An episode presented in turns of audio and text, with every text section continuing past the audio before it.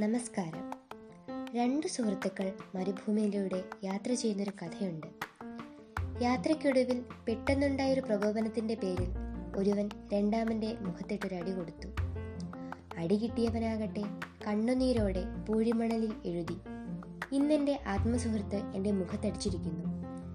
വീണ്ടും അവർ യാത്ര തുടർന്നു. മരുഭൂമിക്കൊടുവിൽ ഒരു പാറക്കെട്ടും അതിൽ കുറെ ചെളി നിറഞ്ഞ വെള്ളവും അവർ കണ്ടു. യാത്രാക്ഷീണമകറ്റാൻ വെള്ളക്കയത്തിലേക്ക് ഇറങ്ങിയ സുഹൃത്തുക്കളിൽ ഒരാൾ ചെളിയിൽ താഴ്ന്നു പോകാൻ തുടങ്ങി. ഉടൻ തന്നെ അപരൻ ചാടി വീണ് മുങ്ങിത്താഴാൻ പോയ സുഹൃത്തിനെ പിടിച്ചു കയറ്റി. മുങ്ങിത്താഴാൻ പോയ സുഹൃത്താകട്ടെ പരിഭ്രാന്തിയും അമ്പരപ്പും ഒന്ന് മാറിയപ്പോൾ ഒരു കൂർത്ത പാറക്കല്ലെടുത്ത് പാറക്കെട്ടിൽ തന്നെ കോറി.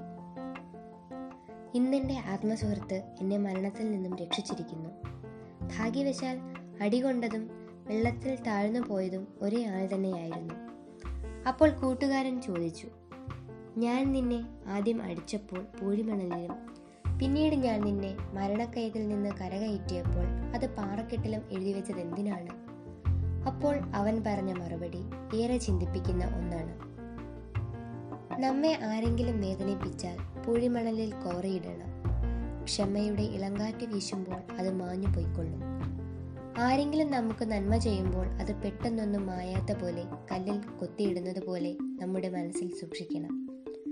മനുഷ്യ സ്വഭാവത്തിന്റെ പ്രത്യേകത വെച്ച് ആരെങ്കിലും നമ്മളെ നമ്മളെ വേദനിപ്പിക്കുമ്പോഴാണ് നാം അത് മനസ്സിൽ കൊണ്ടു നടക്കുന്നത്. അതേസമയം മറ്റുള്ളവർ ചെയ്യുന്ന നന്മകളാകട്ടെ നാം ചിന്തിക്കാറു പോലുമില്ല. മറ്റുള്ളവർ നമുക്ക് തരുന്ന വേദനകളെ പൂഴിമണലിൽ കോറിയിടാനും അത് ക്ഷമയുടെ ഇളങ്കാറ്റ് വീശുമ്പോൾ മാഞ്ഞു പോകാനും നന്മകൾ മനസ്സിൽ കോറിയിടാനും അതനുസരിച്ച് പെരുമാറാനും സാധിച്ചാൽ ഈ ജീവിതം എത്ര സുന്ദരമാണ്. നമ്മുടെ ജീവിതം വളരെ ചുരുങ്ങിയതല്ലേ? നമുക്ക് ചുറ്റും ധാരാളം മനുഷ്യരുണ്ട്. നന്മ ചെയ്യുന്നവരും വേദനിപ്പിക്കുന്നവരും. നമുക്ക് ചുറ്റും പാറക്കെട്ടുമുണ്ട് പൂഴിമണലുമുണ്ട് അപ്പോൾ നമുക്ക് കിട്ടുന്ന അനുഭവങ്ങളെ പാറക്കെട്ടിൽ കോറിയിടണോ പൂഴിമണലിൽ എഴുതണോ എന്ന് നമുക്ക് തീരുമാനിക്കാം അല്ലേ? ഇന്നത്തെ തേൻതുള്ളിയുമായി ജയലക്ഷ്മി.